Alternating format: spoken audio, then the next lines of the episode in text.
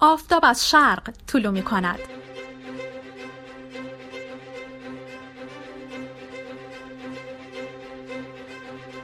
شب خوش.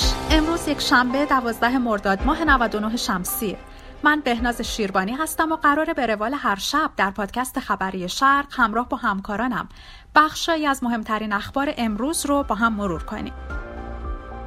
اعضای مجلس یازدهم آیا هیچ تصور درستی از وظایف خود و حدود اختیارات یک نماینده دارند تصمیمات و اظهار نظرهایی که در این مدت از مجلس یازدهم شاهد بودیم نشون دهنده اینه که این چنین نیست. بخشی از گزارشی که گروه سیاسی در همین زمینه تهیه کردن و با هم بشنویم. مجلس یازدهم سه چهار ماه بیشتر نیست که کارش رو شروع کرده ولی خب خیلی اتفاقات عجیبی افتاده تو این مدت.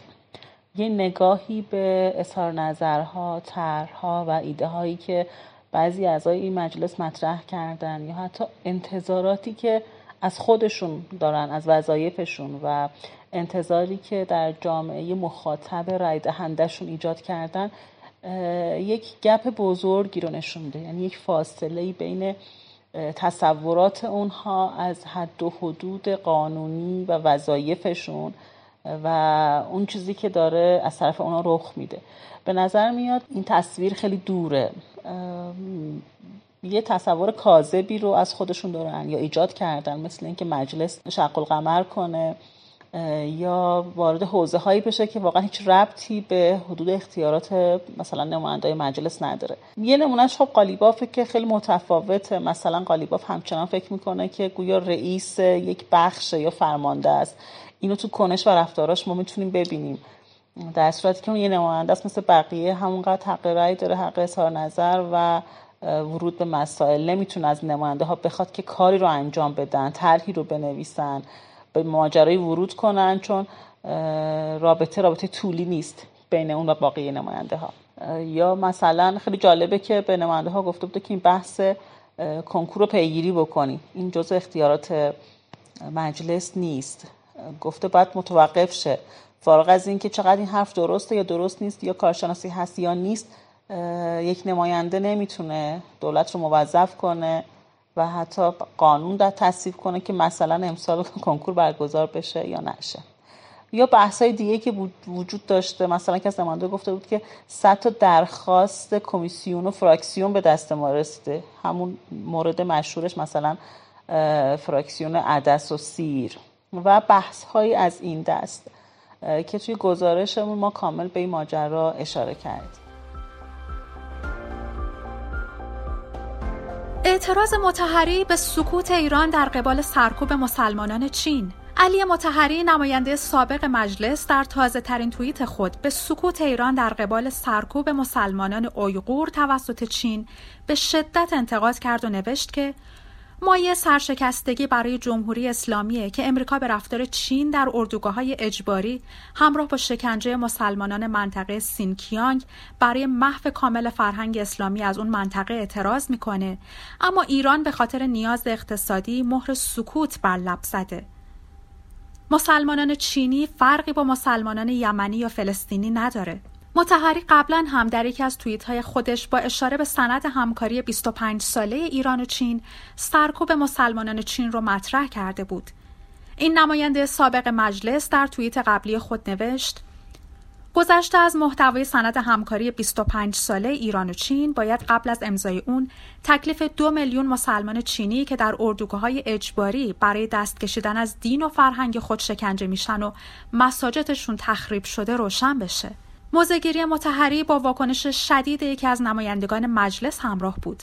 محمود احمدی بیقش در نطخ امروزش به موزگیری متحری واکنش نشون داد و گفت اخیرا شاهد برخی موزگیری های نسنجیده و فاقد هر گونه اعتبار و استناد از سوی بعضی از سیاسیون بیخاصیت و همیشه طلبکار از جمله فردی که خود سابقه نمایندگی داره در خصوص مسلمانان منطقه سینکیانگ چین هستیم که تحقیقات نشون میده نه تنها این اظهارات سخیف و ضد امنیت ملی صحت نداره بلکه دهها میلیون مسلمان چین با دولت و دولت با مسلمانان مشکلی ندارن و قیاس اون با مسلمانان فلسطین یک فتنه غرب گرایانه است.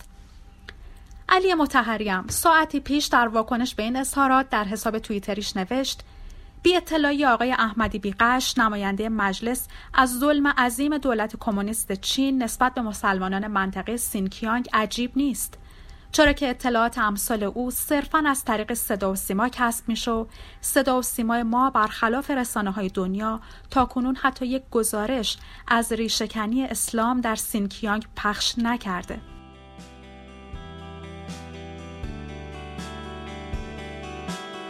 هفته گذشته خبر شکاور فضای ایران رو تکون داد. خبر رسیده بود که قله دماوند وقف شد و سندش به نام اوقاف خورده. همه متعجب بودن از اینکه چجوری میشه قله کوه رو وقف کرد چون شرط وقف مالکیت داشتن بر موقوفه است. پس چطور یه فرد کوهی که صاحب نداره رو تونسته وقف کنه؟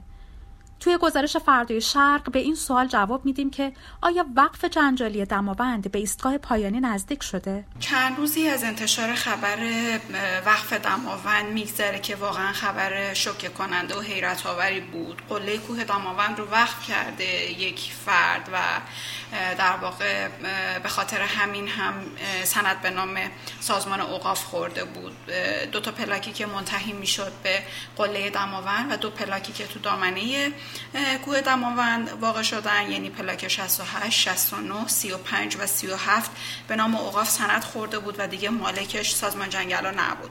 منتها مسعود منصور رئیس سازمان جنگل ها میگه روز شنبه یه جلسه مشترکی با اوقاف داشتن. توی اون جلسه نهاد رهبری و سازمان ثبت هم حضور داشتن و تصمیم گرفته میشه کل کوه دماوند ام از قله و دامن ملی اعلام بشه. منصور میگه که سند وقفی برای پلاک های مورد مناقشه دماوند وجود داره ولی باید حدود این سند ها مشخص بشه.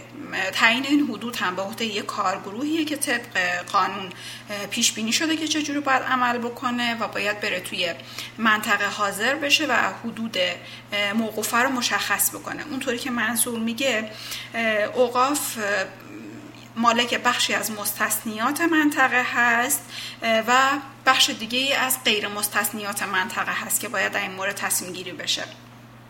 اما موضوع وقف دماوند چی بود که انقدر خبرساز شد؟ چند وقت قبل رسانه ها خبر دادن که قله دماوند وقف شده. هنوز این جار و جنجال ها به پا بود که نیمه شب سهشنبه 17 مرداد ما خبر رسید. این پلاک های مورد مناقشه توی دفتر ثبت اسناد رینه داره به نام سازمان جنگل ها سند می‌خوره.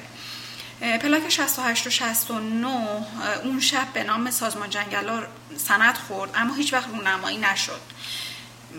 و همچین شبه وجود داشت که آیا سند به نام سازمان جنگل ها خورده یا نه. صبح چهارشنبه رضا افلاطونی مدیر کل حقوقی سازمان جنگل ها به شهر گفت که کل سطح وقف شده توی این دوتا پلاک 120 من محلی هست اما اداره ثبت اشتباها کل دوتا پلاک رو که تا قله میره به نام سازمان اوقاف زده و در واقع اشتباه کرده توی ثبت سند. توی همون مصاحبه افلاتونی از دو پلاک دیگه رونمایی کرد که به نام اوقاف سند خورده بود.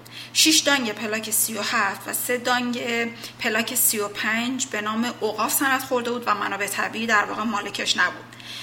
محمد رضا عباس زاده فرمانده یگان حفاظت اداره کل منابع طبیعی آمل میگه که این دوتا پلاک قبل از سال 41 مراتعش متعلق به فردی به نام نصرالله افزلی بوده و طبق وفنامه اواید مرتع باید صرف تکیه روستای حاجی دلا بشه.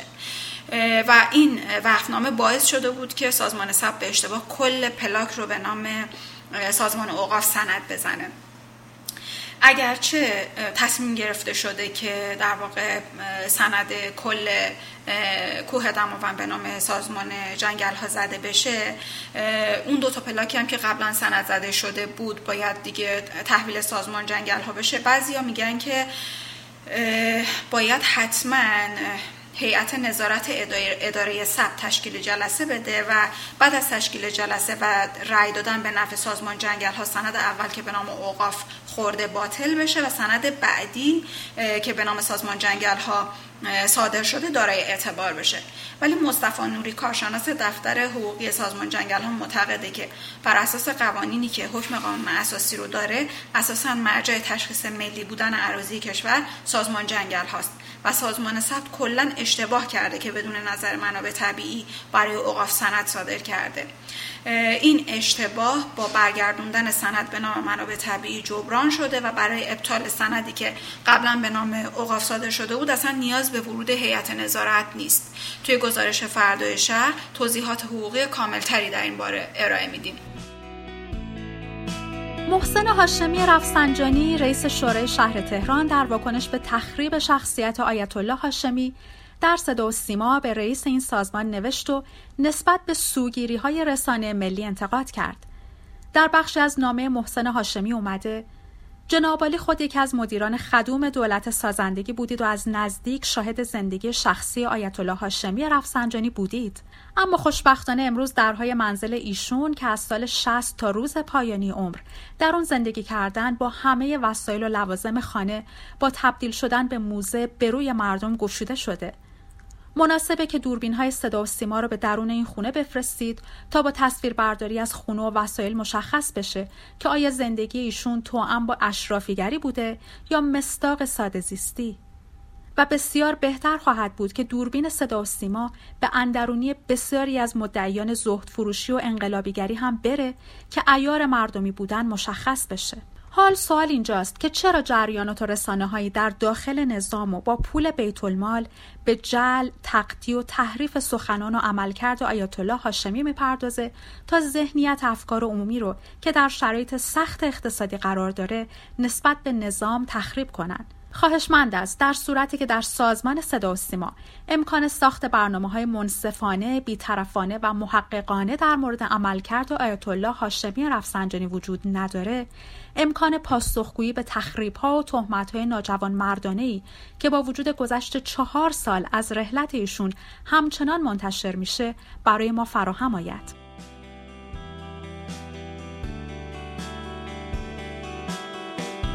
13 مرداد سال روز امضای فرمان مشروطیت توسط مظفرالدین شاه قاجاره که به مناسبت این روز گروه سیاسی روزنامه شرق به سراغ بازخانی حیات سیاسی یکی از رهبران مشروطیت یعنی سید حسن تقیزاده رفته که مهرشاد ایمانی بخشی از این گزارش شخصیت رو برامون روایت می‌کنه. در چنین روزی فرمان مشروطیت از سوی مظفرالدین شاه قاجار امضا شد تا نهضت مشروطه فصل جدیدی از رخدادها و تغییرات سیاسی رو در ایران ایجاد کنه. بی تردید سید حسن تقیزاده فارغ از استدلالهای مخالفان و موافقانش یکی از مهمترین شخصیت‌های تأثیرگذار در انقلاب مشروطه ایرانه. یکی از مسائلی که همیشه مخالفان تقیزاده به اون نسبت دادن غربی شدن در تمام وجوهه یعنی در نقد تقیزاده گفته میشه که او تمایل داشت ایرانی ها از سر تا پا شبیه به اروپایی ها بشن. گرچه بخشی از این گزاره درسته اما کامل نیست و شاید بهترین مرجع برای دانستن نظرات سید حسن تقیزاده متنی باشه که خودش در مجله کاوه منتشر کرد. او در سرمقاله شماره اول دوره دوم مجله کاوه نوشت امروز چیزی که به حد اعلا برای ایران لازم است و همه وطن دوستان ایران با تمام قوا باید در راه آن بکوشند سه چیز است که هرچه درباره شدت لزوم آنها مبالغه شود کمتر از حقیقت گفته شده. نخست قبول و ترویج تمدن اروپا بلا شرط و قید و تسلیم مطلق شدن به اروپا و اخذ آداب و عادات و رسوم و ترتیب و علوم و صنایع و زندگی و کل اوضاع فرنگستان بدون هیچ استثنا بجز زبان و کنار گذاشتن هر نوع خودپسندی و ایرادات بیمعنی که از معنی غلط وطن پرستی ناشی می شود و آن را وطن پرستی کاذب توان خواند. دوم احتمام بلیغ در حفظ زبان و ادبیات فارسی و ترقی و توسعه و تعمیم آن سوم نشر علوم فرنگ و اقبال عمومی به تأسیس مدارس. البته تقیزاده سالها بعد گفتارش را قدری افراطی دانست و تلاش کرد تا در سالهای پایانی عمر سخنانش را تعدیل کند. او در خطابه معروف باشگاه معلمان گفت اگر تفسیر و تصیحی لازم باشد البته بهتران است که خودم قبل از خاتمه حیات نتیجه تفکر و تجربه بعدی این مدت را روزی بیان و توضیح کنم. تا حدی توضیح یا عذر آن نوع افراد و تشویق بیهودود به عکس تمدن غربی در اوایل بیداری و نهزت ملل مشرقان است که چون این ملت ها بی اندازه نسبت به ملل مغربی در علم و تمدن عقب مانده و فاصله بین آنها بی تناسب زیاد شده بود وقتی تکانی خورده و این بعد مسافت را درک کردند و چشمانشان در مقابل درخشندگی آن تمدن خیره گردید. گاهی پیشروان جوان آنها یک باره بدون تعمل زیاد و تمیز و تشخیص بین ضروریات درجه اول تمدن و عوارض ظاهری آن همه را اخذ و اوصاف و اصول و زواهر آن را چشم بستند. مشروع این گزارش رو در شماره روز دوشنبه روزنامه شرق مطالعه کنید. ممنونم که شنونده پادکست شرق بودید و ممنونم از همراهی همیشگیتون. ما رو به دوستانتونم معرفی کنید و تا فردا مراقب خودتون باشید.